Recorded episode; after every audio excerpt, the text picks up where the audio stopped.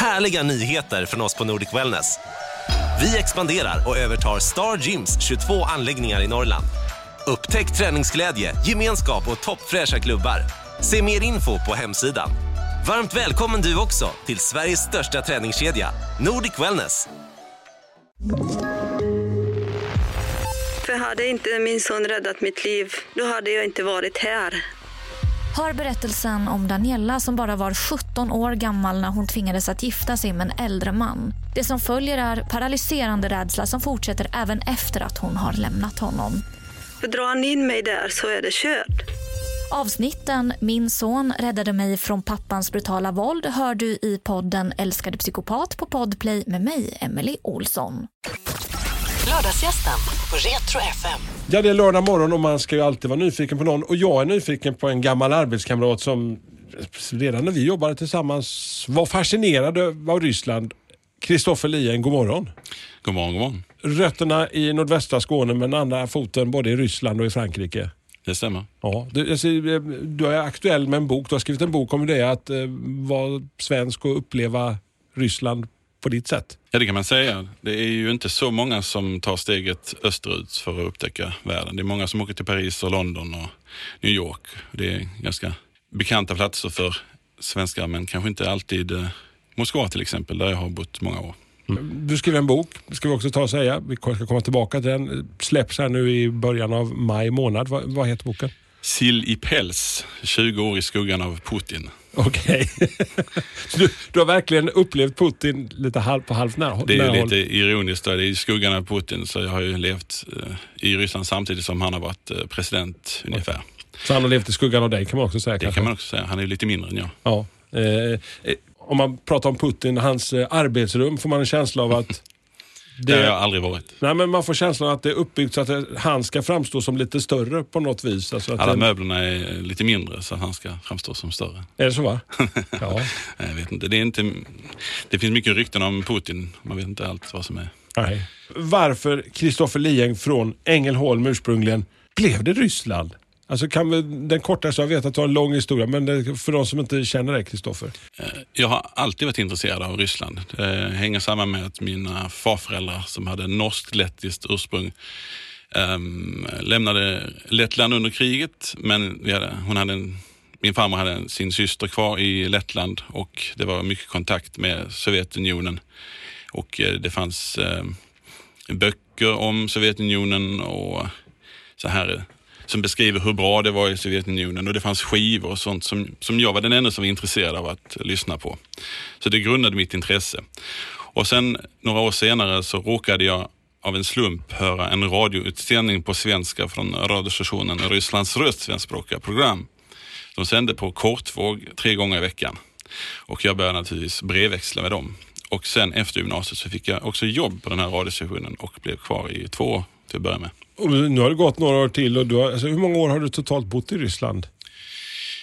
Det är intressant för när man söker visum till Ryssland då, när man, eh, så måste man ange hur många gånger man har varit i Ryssland tidigare och det är alltid helt omöjligt att, att räkna ut det. Men ja, vad kan det vara? Halva mitt vuxna liv har jag sagt i något sammanhang och det kanske stämmer bra för jag är 40 och man räknar att man är vuxen från 18 så ja. Var det någon som sa att man, inte ska väl du åka, som du sa att många vill ju det i tonåren och sen när man ska ut och utforska världen. Vi åker till Paris, vi åker till London, vi åker kanske spendera en tid i USA. Var det någon som sa, tänkte, men varför Ryssland som var bemötandet? Det sa nog alla egentligen, varför Ryssland? Det är nog ingen som sa eh, Ryssland, det är ett bra, en bra idé. I alla fall, em, jag ville väldigt gärna åka till Ryssland på gymnasiet men eh, det tyckte inte min mamma var en bra idé. Eh, Men efter mycket om och men så blev det att jag fick åka till Frankrike istället. Och där gick jag med i en rysk kör, eller en- kör med fransmän som sjunger på ryska. Och med dem kom jag min första resa i slutet av 90-talet till Ryssland. Men du, alltså vad är det som... Så Vad är jag lurade mamma. blåste. Okej mamma, du är blåst. Vad är det som fascinerat dig med Ryssland? Alltså, om du, Till att börja med är det ju rätt så nära rent geografiskt och eh, kulturellt men ändå väldigt fjärran och ganska okänt här i Sverige. Det är en speciell stämning där borta. Det är väldigt svårt att um, förklara det. du har, ju- men du har, du har ändå upplevt Ryssland under de, under både de åren liksom efter muren föll och även under den alltså, omvandlingen som Ryssland har genomgått under de här 20 åren som du har. Alltså första gången var jag i Ryssland 99 och då var det ju ett, eh, man såg i Moskva var det väldigt risigt och eh, ingenting var i ordning. Det var eh, vilda hundar som sprang omkring och, och sådär. Och så ser det ju absolut inte ut nu. Det är ju väldigt modernt och väldigt tjusigt och det finns inga ryska bilar på gatorna i princip utan bara moderna stora stadsjeepar och annat. Ja, väldigt mycket bilar. Är det så? Om man tittar på en sovjetisk film så kan det vara ganska roligt för det är väldigt breda gator Mm. i Moskva och det kör en och annan bil på de här stora eh, boulevarderna. Men idag är det ju fullsmockat med bilar.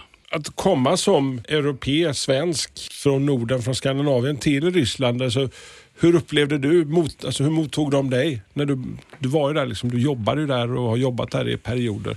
Många mottog en med intresse men det var ganska mycket då i, i början tycker jag att man hela tiden ville hävda sig. Alltså att eh, det är minsann inte så bra där i väst och det är mycket bättre i, Ryssland och så vidare. Säg det som ett mantra så blir det sant kanske också. Eller? Ja, man pratade mycket om eh, ryska själen är mycket eh, större och, och finare än den västliga själen. Ehm, nu pratar man mindre om det. Det är ju förr i tiden, eller när jag säger förr i tiden så menar jag då kanske i början på 2000-talet.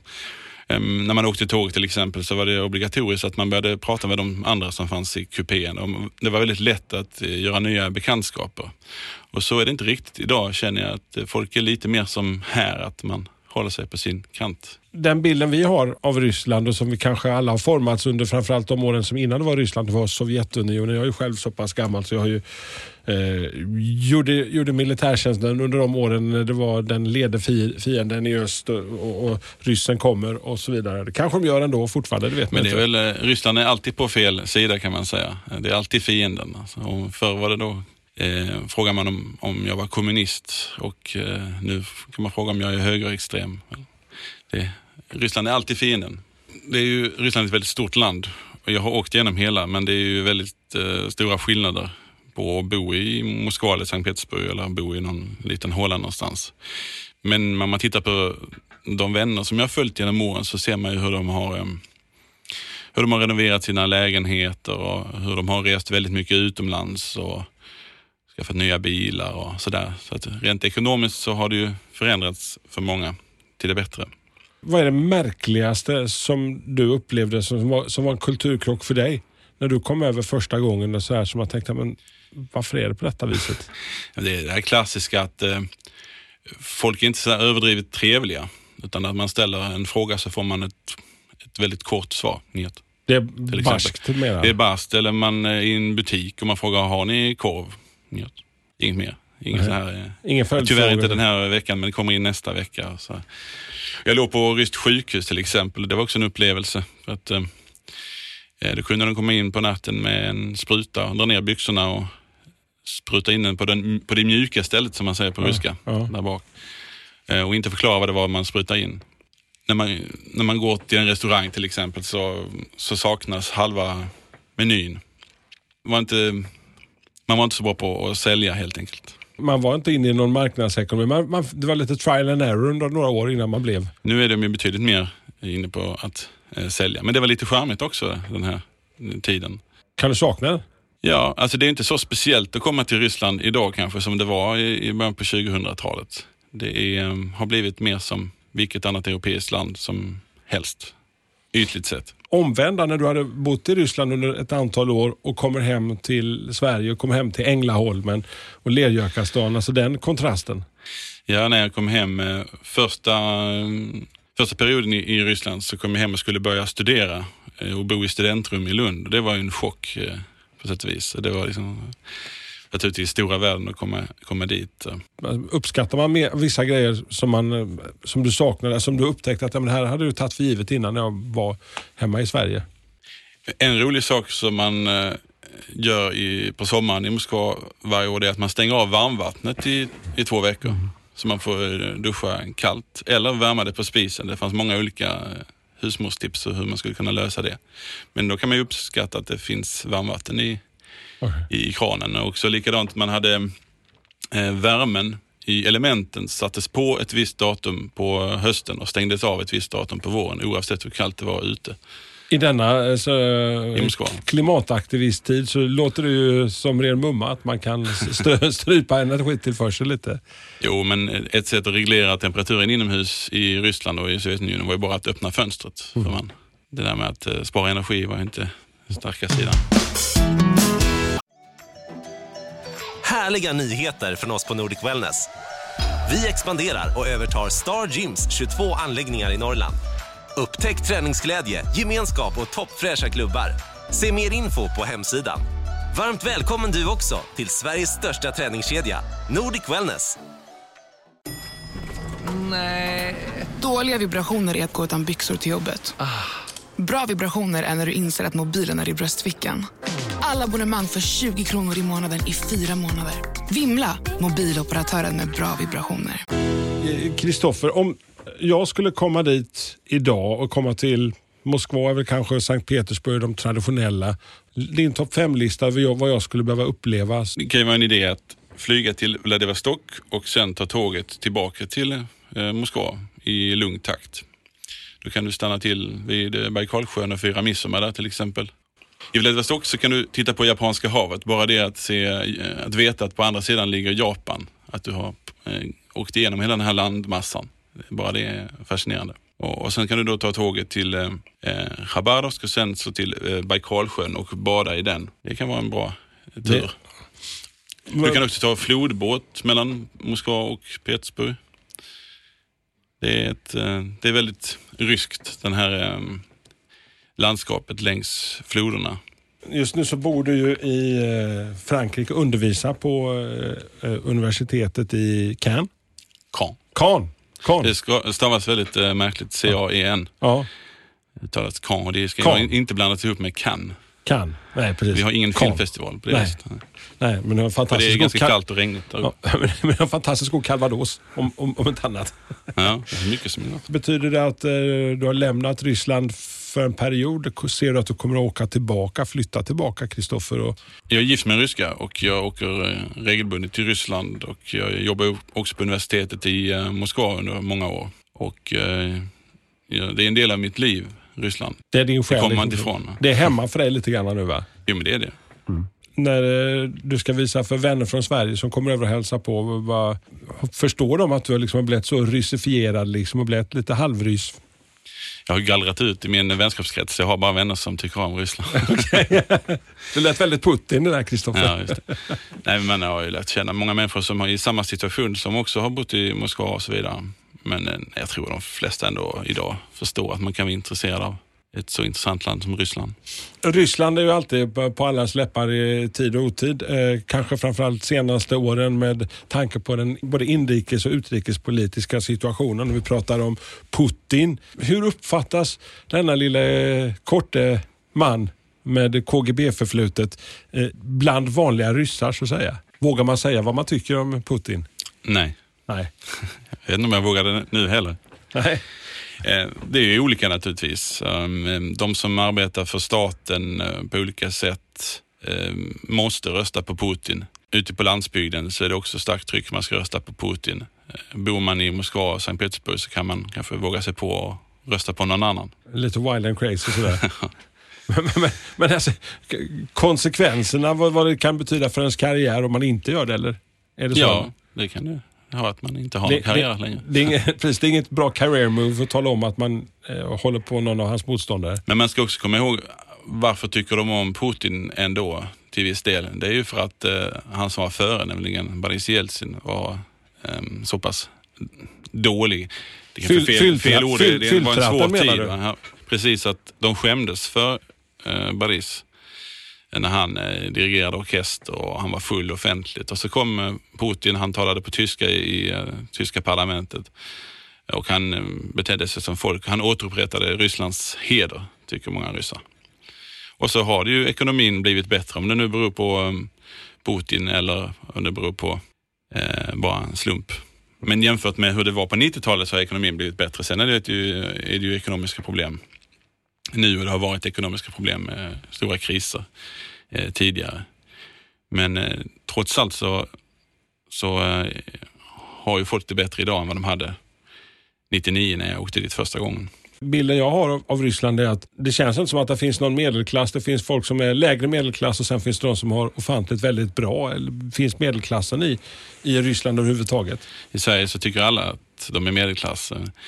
I Ryssland så är det väl, jo men visst är det så, har man en lägenhet och lyckas bo i en större stad och uh, kanske har en bil och en hyfsad inkomst så är man väl medelklass även i Ryssland. Men det, det är ju e- enorma skillnader i de som är väldigt rika och de som inte har nästan någonting. Och då kanske den får liksom en sån mörk sida av att det var kanske bättre på den gamla tiden när det var på den gamla goda Sovjettiden, eller? Ja, kommunisterna har ju starkt stöd relativt sett. Suganov som han heter. Som har varit kommunistledare ända sedan 90-talet. Kommer kommunisterna göra comeback i, i duman eller? Nej, det blir nog svårt. Då. Tror du ja. Efter Putin kommer Putin. Ja. Han håller på att utse sin efterträdare titt som tätt. Hur länge kommer Putin sitta? Finns det några spekul hur spekulerar ryssarna själva? Alltså han, har han god hälsa så kan han sitta länge. Det beror nog mest på det, mm. skulle jag tro. Har du själv röstat på är... något ryskt val än eller? nej, nej, det har jag inte gjort. Jag hade en eh, bekant som eh, sa att han skulle bli rysk medborgare, en svensk alltså. Ja. Men det blev nog inte så. Nej. nej, så inga val har jag röstat i än. Jag kan säga att du är inte medborgare än. Du har bara uppehållstillstånd i perioder. ja. ja. Hoppas jag får det igen. Ja, efter det här programmet vet man aldrig, Kristoffer. Det kan i de lugnaste vatten. Man får också känslan liksom att militären har fortfarande en otroligt stor makt i Ryssland. Mycket makt utgår ifrån, mm. då delvis via Putin. Ja, den utgår väl via Putin. Mm. ja, det. Men, men alltså, militären är väldigt synlig i Ryssland. Eh, min bok eh, Silly Pells, då den kommer ut segerdagen som det heter, då när man firar eh, segern i, i andra världskriget den 9 maj. Och då är det ju hela stan full med stridsvagnar och, och militärer för att högtidlighålla det och även första maj. Det är mycket parader på ett sätt som vi aldrig ser här. Det känns ju som man är väldigt stolt. Man, de gamla hjältarna de, de högtidlighålls och de hyllas fortfarande. Det är ju ett sätt att, för Putin då att på något sätt stärka den ryska identiteten och stoltheten. Att eh, folk då blir väldigt stolta över eh, andra världskriget och och, sådär och de hjältarna. Men samtidigt så glömmer man då sina egna problem i, i vardagen. Det är mycket skådespel. Panna ett kirkensem, bröd och skådespel. Det är mest skådespel. Är det så? inte, så mycket, inte så mycket bröd, mest vodka. Och vodka är ju något annat man tänker på i Ryssland.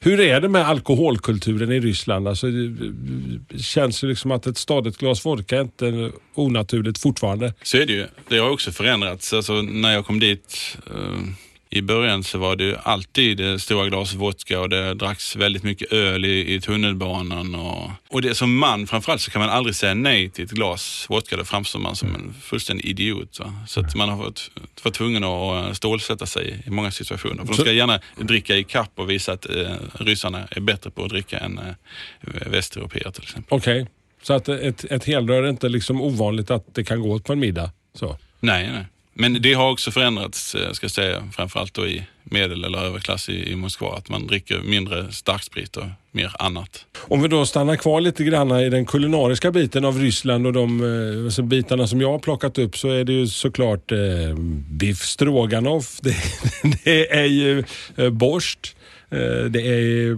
blinier. Jag kan ju nämna då den här eh, boken som kommer i maj. Den heter Sill i päls och det gör den för att en, en eh, fantastisk rysk eh, sallad heter silotka patishuba som är sill under päls, men det blev sill i päls i alla fall. Förklara. Det består av sill under rödbetor kan man säga. Det är okay. en rödbetssallad med sill. Så att eh, det är rödbetorna som är pälsen? Det blir det ju så ja, ja. precis. Det är ganska varmt, fast det är en kall sallad. Mm. Mm. Men eh, ryska sallader, de måste alltid ha sallader och eh, det finns ofta kött i de här salladerna mm. och majonnäs. De gillar sin majonnäs. De gillar majonnäs och kött. Så att även om du kallar det för sallad så är det inte mycket sallad just i dem. Det verkar ju inte som att det är någon lågkalorikost direkt alltså som, som går hem i det ryska hushållet. Nej, fast eh, den här soppan som du pratar om den innehåller ju mest grönsaker. Mm. Även om det finns en del kött i den också. Men om man ska gå ut och, och äta en, en genuin rysk middag. Alltså jag droppade ju några grejer som jag känner till. Alltså, vad skulle du säga om du skulle bjuda mig på en, på en, på en middag, Kristoffer? Man kommer väl lite från eh, pelmeni som är degknyten med kött, en slags ravioli. De ska helst, eh, tycker jag, stekas med eh, bacon och ost. Det blir inte så magert det heller. Nej, men gott. Också några sådana här sallader. En annan sallad som jag nu fick på min födelsedag var ehm, eh, krabbsallad. Det är ris, krabbor och majonnäs. Majonnäsen kommer det tillbaka där igen. Ja, ja.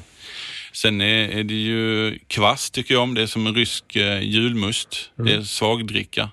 På sommarna så brukar man sälja det i stora tankar. Så står det någon liten tant, en gumma och häller upp i plastglas den här kvassen som är kanske flytande bröd eller vad man ska säga. Innehåller alkohol. Inte just kvassen faktiskt. Nej. Nej. Men det finns ju annat som innehåller alkohol. Ja, det har vi det. Precis, det, exakt. Sen finns det en tårta som heter eh, honungstårta. Som också är rätt så god. Annars så, ofta de här ryska tårtor, de ser godare ut än vad de är. De, ja, Det är mycket också mycket skådespel. mycket skådespel i tårtan. Ja. Mycket socker och skådespel. ja. Råvaror i ryska butiker, det är den andra bilden, så här, fördomen som jag har. Liksom, att det är de här bilderna man såg över halvtomma statliga butiker. Liksom, att ah, vi kanske får kött nästa vecka i bästa fall. Häng på låset så kanske du får en brödsmula. Så är det ju inte. Nej. Då. Men eh, jag har ju hört många historier om hur det var. Man åkte till eh, en butik i andra änden av staden för att eh, man hade hört att de skulle ha kött. Sådär. Men idag finns ju allting. Det är ju st- jättestora butiker med massor med folk och, och massor att köpa. Det är problemet snarare om man inte har pengar till att köpa allting för man tycker att allting har blivit dyrt. Och att man, många ryssar klagar på att kvaliteten på matvarorna är mycket sämre än, än, än i väst. Det finns ingen korrelation mellan priserna i butikerna och eh, vad folk, gemene man, har i sin plånbok. Eller? Det beror på vilken plånbok man Ja. tittar på. Men den, van, den vanliga genomsnittliga ryssplånboken. Ja, alltså man har ju höjt lönerna för många yrkesgrupper som hade väldigt knapert tidigare som läkare och lärare och, och statligt anställda. Så att det går ju att leva på sin lön i princip eh, för de yrkesgrupperna idag. Men boendet är ju väldigt dyrt om man flyttar in ifrån eh, någon annan stad och ska bo i Moskva så är det ju väldigt svårt att hitta något, eller att köpa en lägenhet det är ju omöjligt. Men det är ju likadant för oss när vi ska flytta till Stockholm. Eller, Om man nu vill göra det. om man nu vill göra det. Det vill man kanske. Kanske en del. Om du ser Ryssland om fem, sex år, varför Ryssland vi kommer att mötas? För det känns ju lite så här oroväckande för, vi, för oss som lever här i Sverige. Putin börjar flexa musklerna igen eh, ut mot Europa. Den stora starka ryska björnen ska stå upp mot eh, den eh, amerikanske satan borta i väster och så vidare. Mm. Alltså, inte för att jag ska eh, förminska hotet från eh, Ryssland eller Putin, men ibland känns det som att den svenska mediebilden av Ryssland är ganska förvrängd och man är väldigt förtjust i att ta upp allting som skulle kunna tolkas som, som hot eh, från rysk sida. Riktigt om vi tar liksom de gamla, eh, konstiga med, med de gamla republikerna till exempel. Det, det, vi, har, vi har ju sett vad som har hänt nere på Ukraina, Krimhalvön och så vidare. Eh, sen hoten ifrån de här gamla eh, Georgien, Tjetjenien och så vidare. Jag har ju själv lettiska rötter och där är man ju också rädd att eh, Ryssland ska komma och, och ta dem, så att säga. Men eh, jag tror inte det. Jag kan ha fel, men jag tror att, eh, att vi inte får se någon rysk invasion under min livstid. Okej. Du får inte spara den här inspelningen, får jag äta upp det sen. Ja, det, vi, vi, vi kanske kan, vi kanske kan sätta en liten slant på det. Det kan vi göra. Ja. Men det kanske är så mycket inflation så de är inte värt något ändå. Nej, precis. I Exakt. rubel då? Ja, exakt. Mm. Det, Den går det, säkert det, ner. det, det vågar jag nog satsa pengar på. Men du, alltså Sill i päls, eh, det ska bli spännande att läsa när den kommer fram i maj, Kristoffer. Mm. Tack för att du kom. Tack så du. Lördagsgästen på Retro FM. Dåliga vibrationer är att gå utan byxor till jobbet. Bra vibrationer är när du inser att mobilen är i bröstfickan. Alla abonnemang för 20 kronor i månaden i fyra månader. Vimla! Mobiloperatören med bra vibrationer.